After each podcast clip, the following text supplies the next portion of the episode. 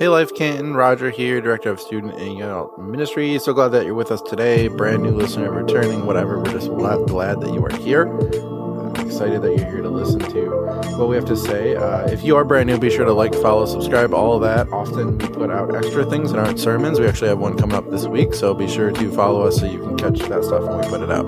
Also, I remind you guys every week, but every week it's so true and so much more true that God is up to so much in our church and our community. And if you want to be a part of that, be sure to take the opportunity to give to the mission of the church. Uh, you can give on our uh, Life Church Canton forward slash give page uh, to be a part of that. So today we are continuing on in our series on Second Timothy. We're going to hear a message from Pastor Nathan. I think he's going to challenge us maybe to think about God's grace in a way we may not have thought of it before. So give that a listen. Excited for you to hear it, and I'll catch up with you in just a few. Thank you for being here. Um, I just want to thank the worship team for leading us where we need to go today. Today is going to be all about Jesus and what he has done for us and in us. And I'm excited that you are here, whether you're here for the first time, visiting for the dedications, uh, joining us online. I am really, really glad that you are here. My name is Nathan. I'm one of the pastors here, and we are in a series on Second Timothy. We're learning how to read the Word of God, how to fan into flame what God has done inside of us. But there's a purpose behind what we do. Here at Life Canton, we want you to reclaim your identity in Jesus, and we want you to bear the torch of Christ's justice and love into the world. See, we come here to be encouraged, of course, to be challenged, to find a place of belonging, but it's for a purpose. A purpose of bringing justice and love into the world. And right now, our world needs it more than ever before. So we believe that God can do that in and through every single one of us. Whether we've been with Jesus for years in this church for years, or we're just being born, we can dedicate our lives to this. So I'm glad that you are here.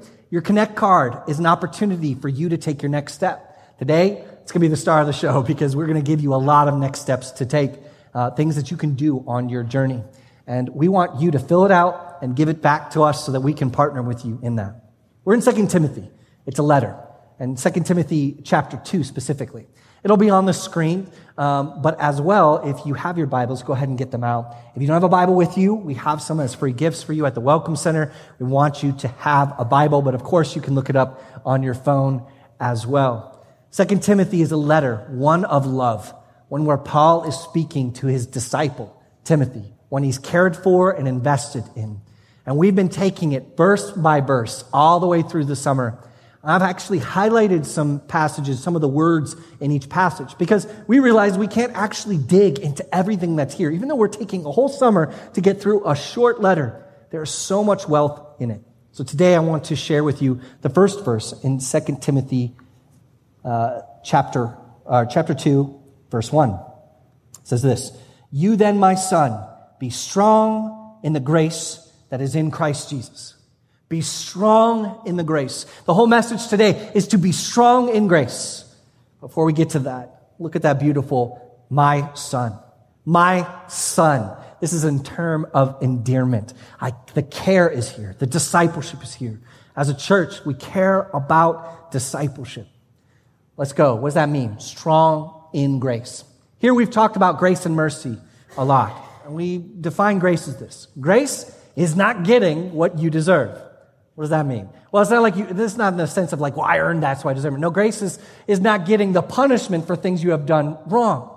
Grace is saying, hey, you did something wrong where you're not going to get the punishment for that. So that's why you're not getting what you deserve, what you have earned by your bad actions. And grace is something that we can be strong in. But to understand grace, we got to understand what you have done wrong, what we have done wrong. So I want to use this word called sin. And if you're in church a lot, you hear this word, and sometimes it just becomes something that you don't think about anymore. You don't really define in your head what sin is. And if you're outside the church, you're like, ooh, I don't like that word, sin. Well, what is it? Well, this word is used in the Old Testament and the New, which was written in the Hebrew and the Greek. And the word is kata or hamartia. And together they mean to fail at something or to miss the mark. The image is of an archer shooting towards a a mark and just missing it. That's what sin is. It's the failure to hit the goal. So if there's a goal and we can fail to hit it, well, what is that goal? Well, the goal is to treat every single person and God, every single person that you ever encounter with justice and love. So sin is the failure to treat individuals as what they are, made in the image of God. And no matter how they're acting, they still represent Him. That's why if you sin against somebody, maybe they cut you off in traffic and you give them the bird, right? Or, or, or you lay on the horn, right? You're not treating them as an image of God, you're treating them as a son of something else, you know? All people after sinners, come on. Just kidding. I do it too, all right? so, what our goal is, is to treat people with love and justice. And we all know that's what we want in the world, but it's something that's incredibly difficult. In fact, it's so hard that we know we fail all the time. So, what sin also does uh, is it does something else. It teaches us to justify our actions. What do you mean? It teaches us to look at what we do and justify it as not a bad thing while then condemning other people. It's okay for me to do that, but not for others. And I call this in the past a self-justification system. It's a way of saying, like, I'm going to justify everything that I do. And we have systems for that, and we're very, very good.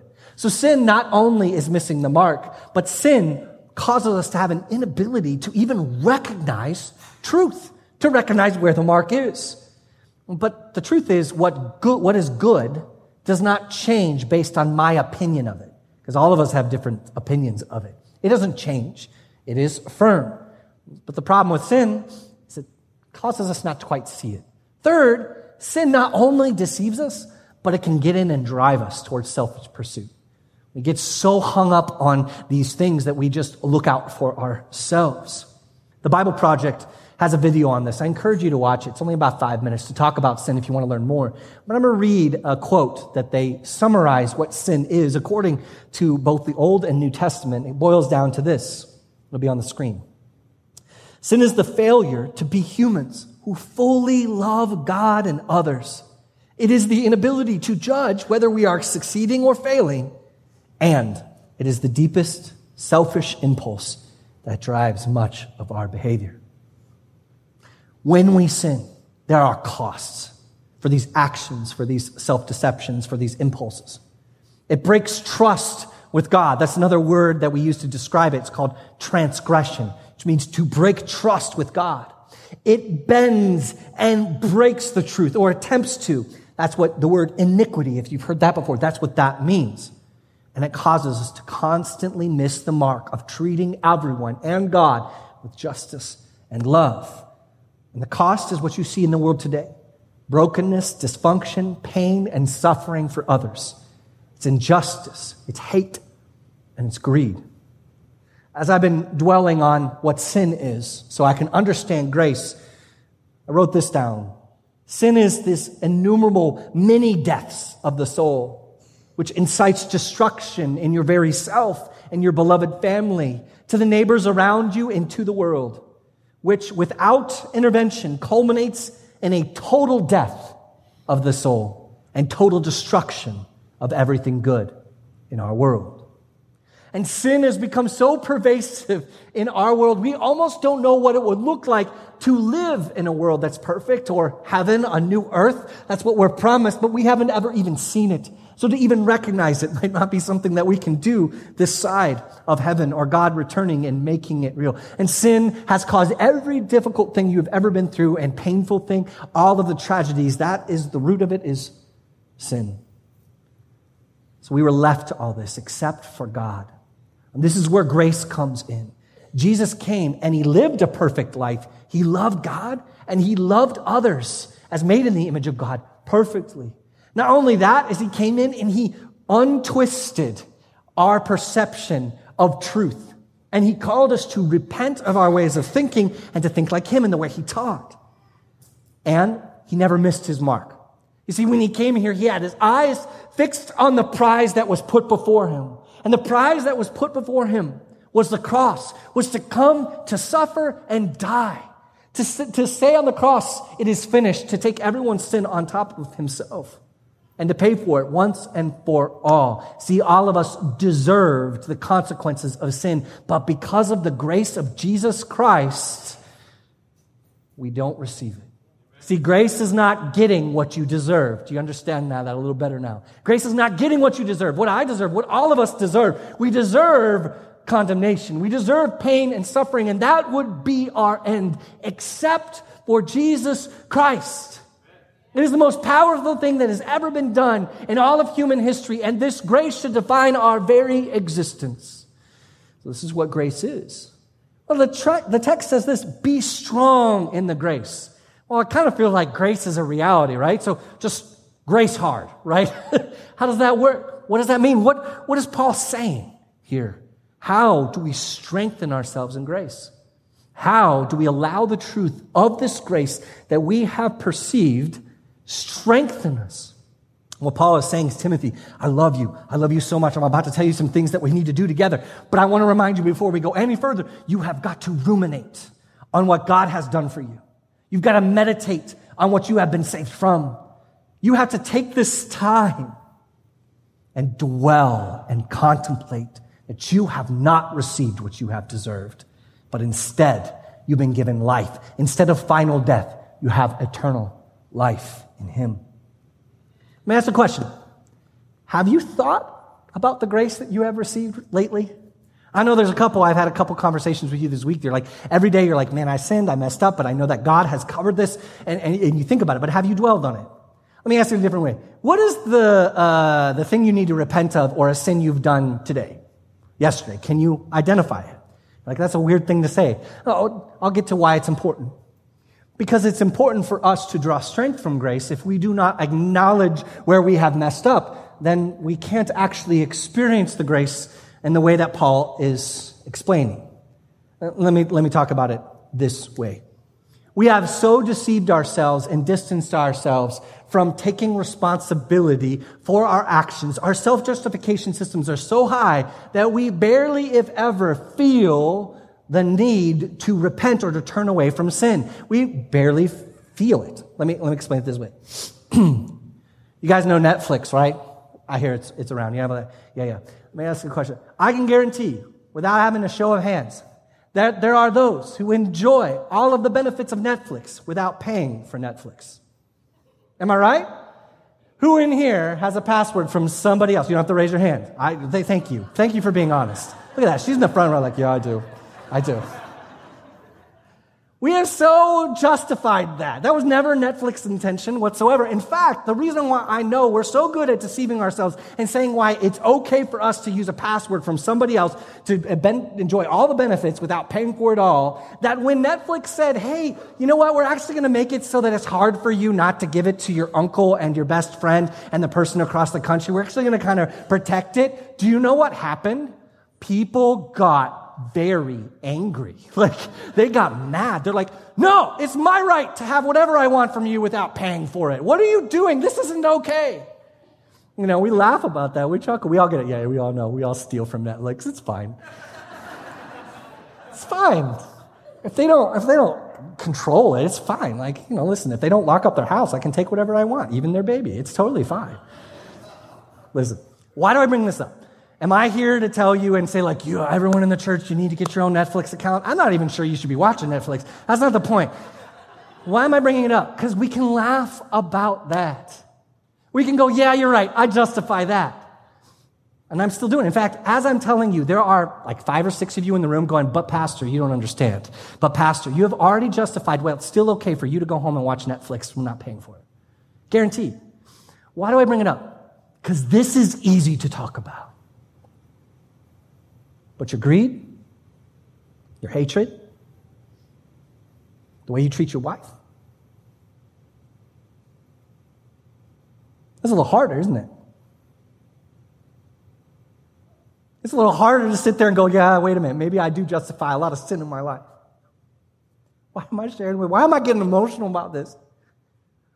Because it isn't about what we're doing wrong. Like, I'm not sitting here like, you're all wrong. You need to go fix it. You're wrong in the eyes of God. It's because we all sin. We all break down. We all mess up. And what we do and we self-justify all that is that we put it away and we won't let ourselves descend into repentance. We won't go into a place where I'm like, yeah, I'm wrong. Oh, I got to turn away from that because we're so proud. We won't let anyone tell us anything we're doing wrong. And what you are doing when you do that, by refusing to go into this moment of grief and pain, is you're refusing to see what's on the other side of that grief and pain because of Jesus Christ. What's on the other side of that is he says, I forgive you. I wipe you clean. Now rise up in the strength of grace and change the world.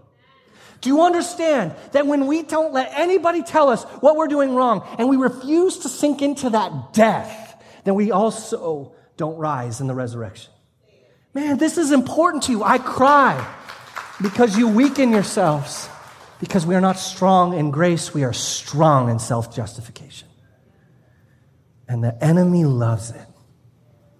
Enemy loves it. Good. I don't have to do much to him. Just keep him proud. But in humility, do you understand when you truly feel that? I, I, the moments where I feel the full weight of my sin, I thank God for. Maybe if I felt the full weight, I'd probably die. But if I feel the full weight, because then I turn and I receive the joy of what God has done.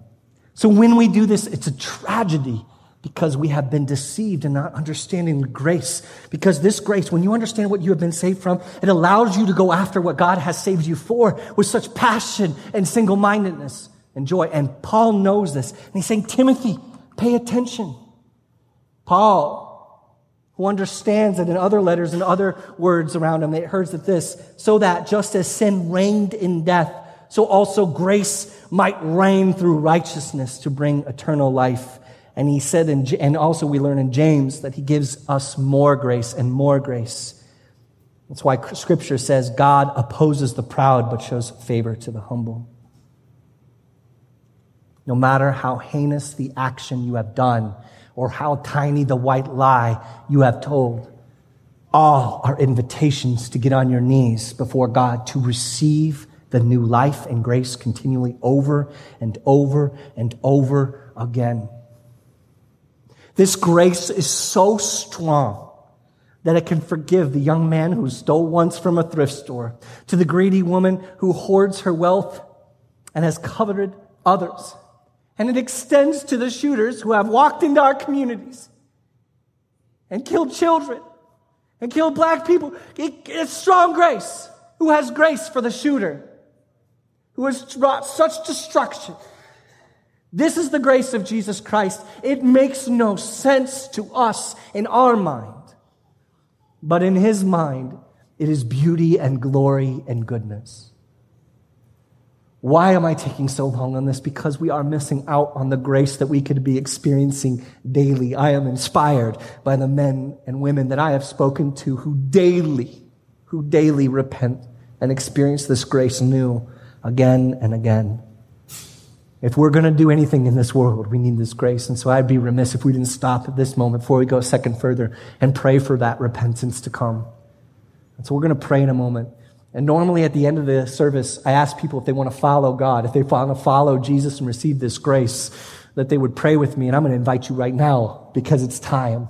Because what's necessary for where we go from here, it's necessary to have this grace. So let's close our eyes. And there are those of us who know Jesus, it's time to refresh, refresh your memory, refresh your experience, to encounter Jesus in this moment. And so if you're open, just, no one's looking, you can open up your hands and just say you want to receive from God. But if you want to make this decision for the first time, maybe you're coming back, you're recommitting, I encourage you to give your life over to Jesus and receive this gift, this grace that you couldn't earn, but is freely given. And you can do that by talking to God, and you're going to have to repent, right? Repent just means turn away from. So say to God in your heart, I turn away from my way, my brokenness, and I turn towards you, God. But I know that I need a sacrifice. And so I ask that the, the cross of Jesus Christ and his sacrifice, his precious blood, would cover me and make me new. With this grace, I will stand up and I will move towards you, God. And I'll transform this world for your kingdom. through the power of the Holy Spirit. Amen. If you made that decision to follow Jesus, I want you to know we want to walk with you, and it's one of the most important things you'll ever do, and it'll be a practice, a practice of laying yourself down to pick up what God has for you. Let us know on the Connect card. Let us know that you made that decision so we can walk with you. Come talk to me. I want to encourage you to continue to encounter Jesus. I want you to understand how strong the grace of Jesus is. That's why we were singing, How Precious is the Flow. You know what that is about? How precious is the flow that makes us white as snow? What is that talking about? It's talking about the fact that Jesus Christ died and his blood was poured out. And he's saying how precious was the blood of Jesus. That covers every one of us. So, with that in mind, let's continue on in Paul's letter to verse 2. Verse 2 says this And the things you have heard me say in the presence of many witnesses, entrust to reliable people who will be also qualified to teach others. This is important to understand that this is all about discipleship. Taking this joy, what I'm doing right now, and trying to take what God has done in me and give it to you. You must then take what God has done in you and give it to others. This is about discipleship, but I want to talk about that word reliable. Reliable. Do you know that friend you have who's reliable? Oh man, they are, they are closer than a brother or a sister, aren't they? Because you can depend on them when things are difficult. The question I have for you today, to whatever church you normally attend, or if you come here, are you reliable? Are you reliable? Are you committed to what God is going to do in you? This passage is about discipline, but it's about loving other people to help others reclaim their identity in Jesus, to invest in others. He's saying, invest what I have given to you to people who can be trusted, to tell them, to tell them what? To follow Jesus, to become like him, to imitate him. For us, that's the life journey. The life journey is our process of helping people become disciple makers. Some people talk about the life journey and say, oh, it's a way to grow your faith. And I would say, yes, as a byproduct of what God has called you to, which is to disciple others, to pour what you have into other people. The life journey is there to help you disciple other people, to give you the tools, but to develop you into that place. This is why we do it. So maybe you need to sign up for the life journey today. I told you that Connect card is going to be so important. Because all of you, I'm encouraging you to take a next step. So whether it's that you've followed Jesus or you're going to be in a life, uh, be part of the life journey, I want you to know that God is going to use it to transform us. This is a lot of buildup, isn't it? He's like, Pastor, if you take as long on verse one as you do on the rest of these, we're going to be here all day. Yeah? So what? No, I'm kidding. I'm kidding. I, we're not going to take that long. But, but there's a lot of buildup here. So you hear Paul, he's like, be in grace, be in grace, be in grace. Now trust other people, trust other people. And it all culminates to, culminates to this like job. Okay, here's the job we're going to do. Here's what we're going to do for Jesus. And he goes to verse three and he says, join with me in the suffering. Really? Like, oh, all that buildup for the thing you want to do. And then you say, join with me in the suffering. It's like, come on in. The water's fine. It's acid, but it's fine. You know, it's like, suffer with me. Come, do this. This is what we do to serve Jesus. I'm like, man, that is not always encouraging to me. But this is the truth of what Paul is saying. You cannot suffer for Jesus if you are not strong in grace. And so be strong in grace. And he starts to build on this. See, suffering for Jesus, suffering for Jesus, suffering for Jesus is the faith. In a lot of ways, it is the faith completely. I love what Bruce said a couple weeks ago. Suffering is the only way to resurrection and restoration. There's got to be a Friday. There's got to be a Good Friday. There's got to be a crucifixion before there's a resurrection. If I, if transformation is what God calls us to do, then we'll be crucified with you, as we sang earlier. The question is, are you willing to suffer for your faith? Whew, I don't know. That's a hard question. I, I know what it is to suffer for this faith. The question is, am I willing to continue to suffer for this faith? And so Paul gives him three analogies, one sentence each, to help him become strong in grace. And we're going to move through these. The first one is verse four. He continues the metaphor join with me in suffering like a good soldier of Christ Jesus. No one serving as a soldier gets entangled in civilian affairs, but rather tries to please his commanding officer. He's saying, as a Christian, you are a soldier in the kingdom. And so your focus is the one who commissioned you. Your job is to do what the soldier does, to go after that. And so he infers, listen, You don't entangle yourself in civilian affairs because you're focused on what I'm doing. Focused on what I'm doing. Now, I can, I can relate to this. I've been a soldier. I was in the military for six years, but I also grew up as a, a military brat, you know, and my dad was also a pastor, which is why I have all the problems that I have. He's a pastor in the military, so I'm just messed up. but part of it is that we moved a lot. I don't know if you've been in the military or you were a church planner or a church leader. You move a lot. So for the first, I don't know, decade of my life or not more, I, I moved every 18 months. Well, see, you become pretty focused on the moving and the doing and what you're doing. You, you don't put down roots. So that really framed the way I thought about things. See, see, what has bound my family together is never some home or some area of the country, but what our purpose was. Our purpose was to follow Jesus and to sacrifice, and sacrifice many things for him. Now, what I'm not saying is that if you grew up in Canton or Westland or wherever, and, and you've been there and your parents have been there and you're not going to go anywhere else, that there's anything inherently wrong with you. That's not what I'm saying. I'm saying that God calls us to be focused on his kingdom. And there are many things in the world that we can be distracted by. That's this world called entangle, this word called entangle.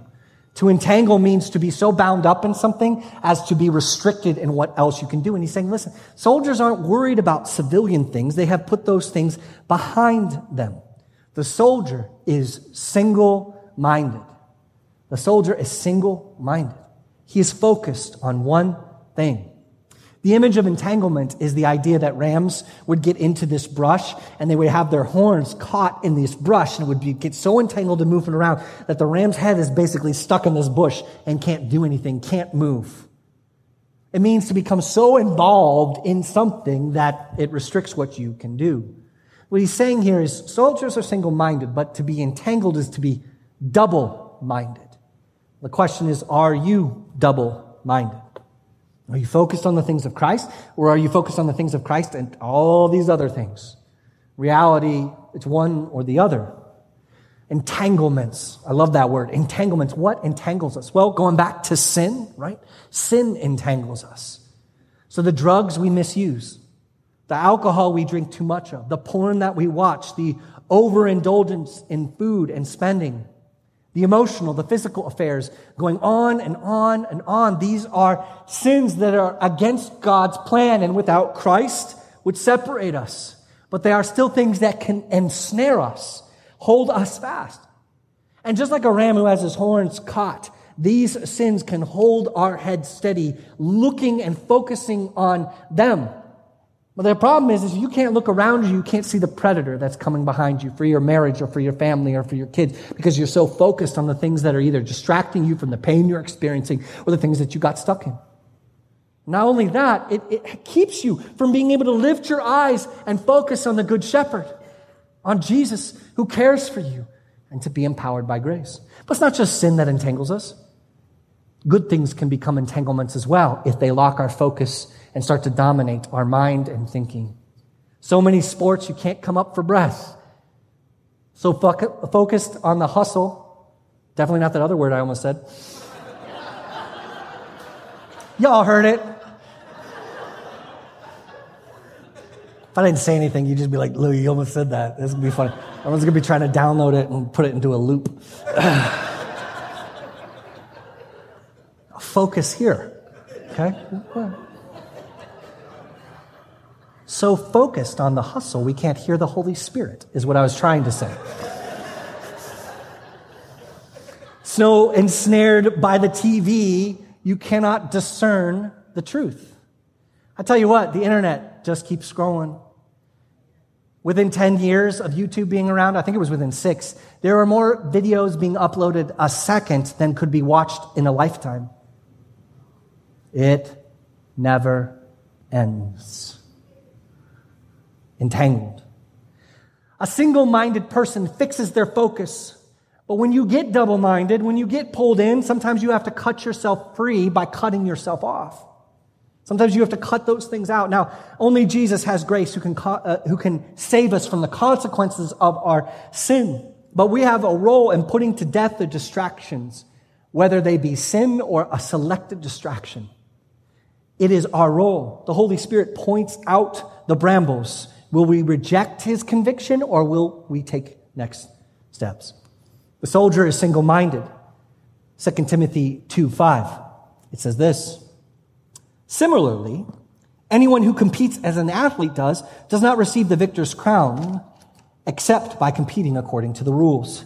What he's saying here is like everyone around then knew about athletes, and they had the Olympiad, which is like our Olympics. It was a competition at the highest level, and the only way to win was to do it by competing according to the rules. They had to come 10 months ahead of time and train with them. So we all know there's a difference between the NBA and street ball. And what you can get away with in street ball and what you can get away with the NBA, well, you can't really get away with much unless you're really paid a lot of money, like LeBron or whatever. It doesn't matter. He, he dribbles all the time. What do I know? Like, I'm not an athlete, I'm not elite. But you have to win the crown, the competition, by playing by the rules. And what Paul is, is inferring here is one, the athlete is disciplined. Beyond just following the rules, he subjects himself to physical punishment to the rhythm of practice, to stretching and eating right. I heard one Olympian said, uh, say that after they retired, they were looking forward to eating desserts again because they hadn't had a dessert in 10 years. And I said, well, that's why I'm not an Olympian. not the only reason, but one of them. There's discipline there. And Paul's saying to try to avoid suffering or situations that might lead to suffering in following Jesus is to breach the rules. But this is interesting, this idea of suffering. I love CrossFit and I love what it is. And uh, CrossFit is about suffering. It really is. They get in there and we're like, look at this workout. This is going to be terrible. Yeah, I'm so excited. Like, this is going to be painful. Yeah, it's going to be great. We subject ourselves to so much pain because of the sport and what we're trying to do. But we have these other um, events. They're called hero workouts. And he, hero workouts try to honor those who have sacrificed. And there's one called the Murph. And it celebrates a soldier who died. And it's pretty famous because everyone does it on Memorial Day. And what it is, is it's one mile run, then 100 pull-ups, 200 push-ups, 300 squats, and another mile run, all while wearing a weighted vest, which is at least 20 pounds. It is a painful, painful experience. And so I had the bright idea of doing one a week for 15 weeks from Memorial Day to Labor Day. That was a bad idea. As we have already established, I am not an elite athlete. And so this hurt. But what I would do is I would pick one person, a hometown hero, someone who was from the town I was in in Massillon, who had died, was either a firefighter or a police officer or a soldier. And I would run that day for them. And there'd be moments where I felt like everything ached in my whole body. It was in August, it was 100 degrees. I'm sweating. I want to stop. Things are chafing in places they shouldn't chafe. Like everything's bad. And what I remembered in that moment is like, well, it's not as bad as being dead, as giving your life. It's not as bad as what their family has to be. And this is what happens when we take this and apply it. Whatever we suffer through is not as bad as what Jesus had to do on the cross. His suffering for us, which we didn't even deserve, inspires us to do the same to suffer and be disciplined and to go after it because when we do the love of Jesus Christ, that work of love on the cross, that suffering on the cross, that we get to step into that, participate in it, and be part of it in other people's lives. It is the greatest honor you will ever have in your life to suffer like Christ. Ooh. In a world where we run away from suffering, that is a hard word. How do we do this? We discipline ourselves. Like an athlete, we learn the rhythms of rest and stretch and all the things that we need to do to make sure that we are ready to participate in what God has for us. The way we do that in this church is by inviting people to become partners with the church. It's kind of like membership, but different. Partners are those who commit to positioning themselves, to discipline themselves so that they can bear the torch of Christ's justice and love into the world. And it's our goal that every one of you become a partner one day. But there's a discipline to it, an accountability that all of us engage in. And so I want to put on the screen those commitments of partners. Because I believe that even though you don't have to become a full partner today, that God is going to call you to do some of these things. Some of these activities, some of these commitments are things that you're going to need to take your Connect card out, say, I want more information about, and you're going to need to take a next step. And even if this isn't your home church, if you go to a church somewhere else, this applies there as well. And maybe this is what God is calling you to do. All of these line up with our codes on the wall. We create belonging. We have that first code, you belong by leading a small group, Those who are partners choose to lead a small group where sometimes everybody shows up and sometimes people don't, where it's hard and you have to be disciplined to create that space for belonging for other people. The second is we want every one of you to encounter Jesus. To encounter Jesus, whether that is that discipline of ruminating on the sacrifice of Jesus Christ or submitting to him when he says, Hey, you got to repent from this and turn away and move towards me but it's through reading His Word, through praying, spending time in Him. That is a commitment a partner makes. Relentless pursuit of one more. Join us as a team and serve at Life Canton once a month. These are good training wheels. These are good disciplines to allow you to become who God has called you to be and to do. The third, uh, fourth is whatever it takes, wherever it takes us. I love that one. That one's gritty. Whatever it takes, wherever it takes us. It's, it's gritty to say. It's fun to say. It's harder when it comes to our money. That doesn't just apply to our money, but it's one of the commitments that Life Canton partners make so that, so that we can do this together. And that's to give 10% of our income to Life Canton and then grow in generosity beyond. It takes stewardship and discipline to be able to do that. But when you do that, the benefits aren't just that the church increases, but that your heart is placed in the right place and you become able to be generous beyond that, whether it's to this church or other places. God wants to give you the ability to be generous in incredible ways, but that doesn't mean that suffering doesn't come with it. As we move forward, we see multiply. This is one of my favorites.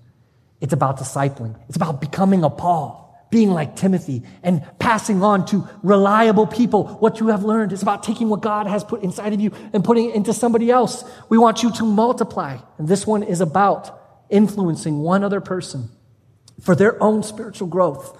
That is discipleship.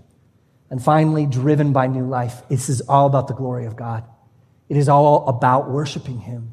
And that means being here every week and worshiping God together. But for you, it also might be getting baptized, where we celebrate new life together. I don't know what this is for you, and don't worry, I'm going to put this back up at our last song so you can contemplate and pray about what God would have you do. But these are the disciplines. I'm going to move quickly through verse 6 as we're running out of time. But I encourage you to put on your Connect card what God is calling you to do. Verse 6, six the hard-working farmer should be the first to receive a share of the crops. I want to focus on hard-working. The farmer is hard-working. Anyone in here come from a farming family? That is few of you. Where I was before, it was all Amish people. Everyone was a farmer. And it was, it was uh, powerful to watch them and the work ethic and what it takes to be a farmer. A farmer can only do what they do because they have a focus on what is happening. In a lot of ways, there's a heritage there. Paul Harvey once wrote a beautiful poem and performed it about being a farmer. I'm going to read just a, a few portions of it. Listen to the kind of work and, and hard work it takes. God said, I need somebody willing to get up before dawn, milk cows, work all day in the fields, milk cows again, eat supper, then go to town and stay past midnight at a meeting of the school board. So God made a farmer.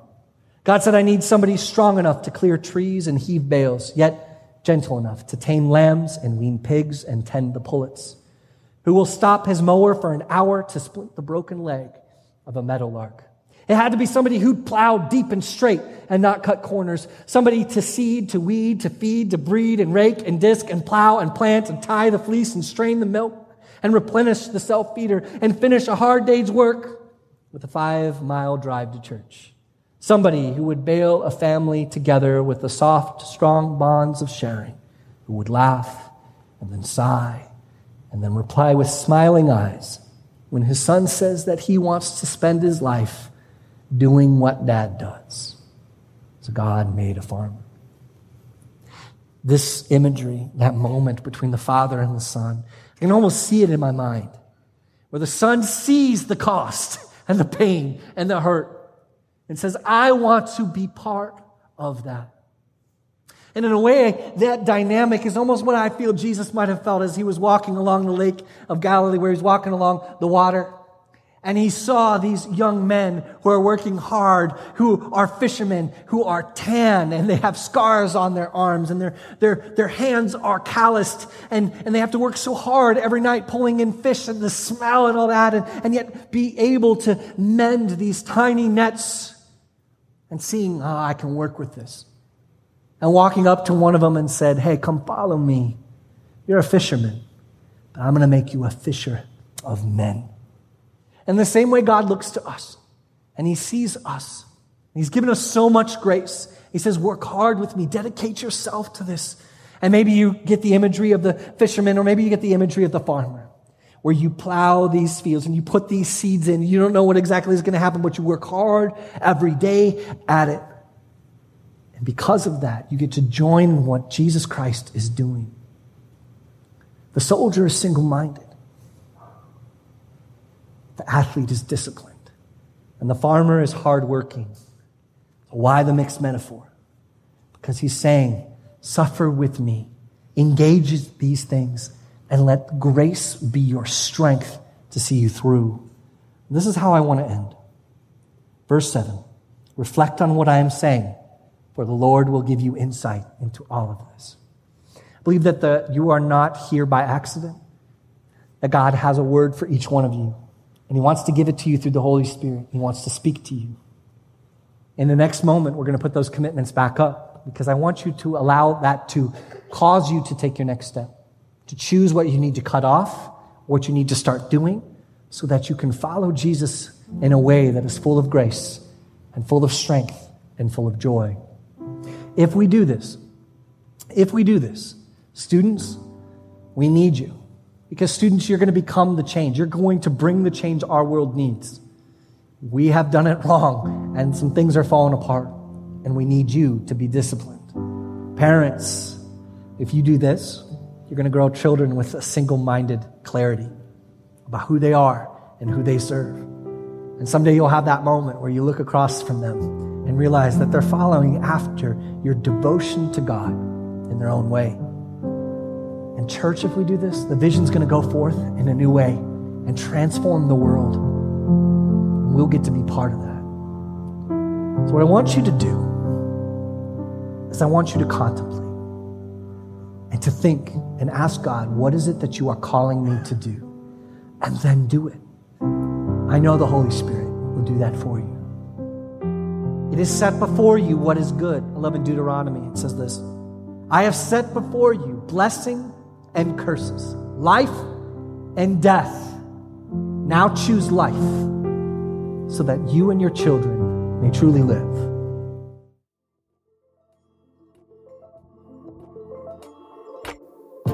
That was a great message you just heard from Pastor Nathan. I hope that this week you take the opportunity to not just reflect on grace, but maybe even sit on what you have been saved from and let grace transform you in some of the ways that Pastor Nathan was talking about. Also, if you have anything going on, whether you're just processing something from the message or just something else you have going on in life and you need prayer or support, please reach out via you can reach out via Connect card online on our Now page or just reach out to someone personally. We are a community where we believe you belong. We want to support and encourage each other. So please be sure to do that. Um, again, I hope you enjoyed the message and look forward to connecting with you again really soon. I hope you have a blessed week uh, and that this week God's grace just transforms your heart uh, and your soul and your mind and, and transforms you in so many ways. Uh, have a blessed week, and we'll talk to you again real soon.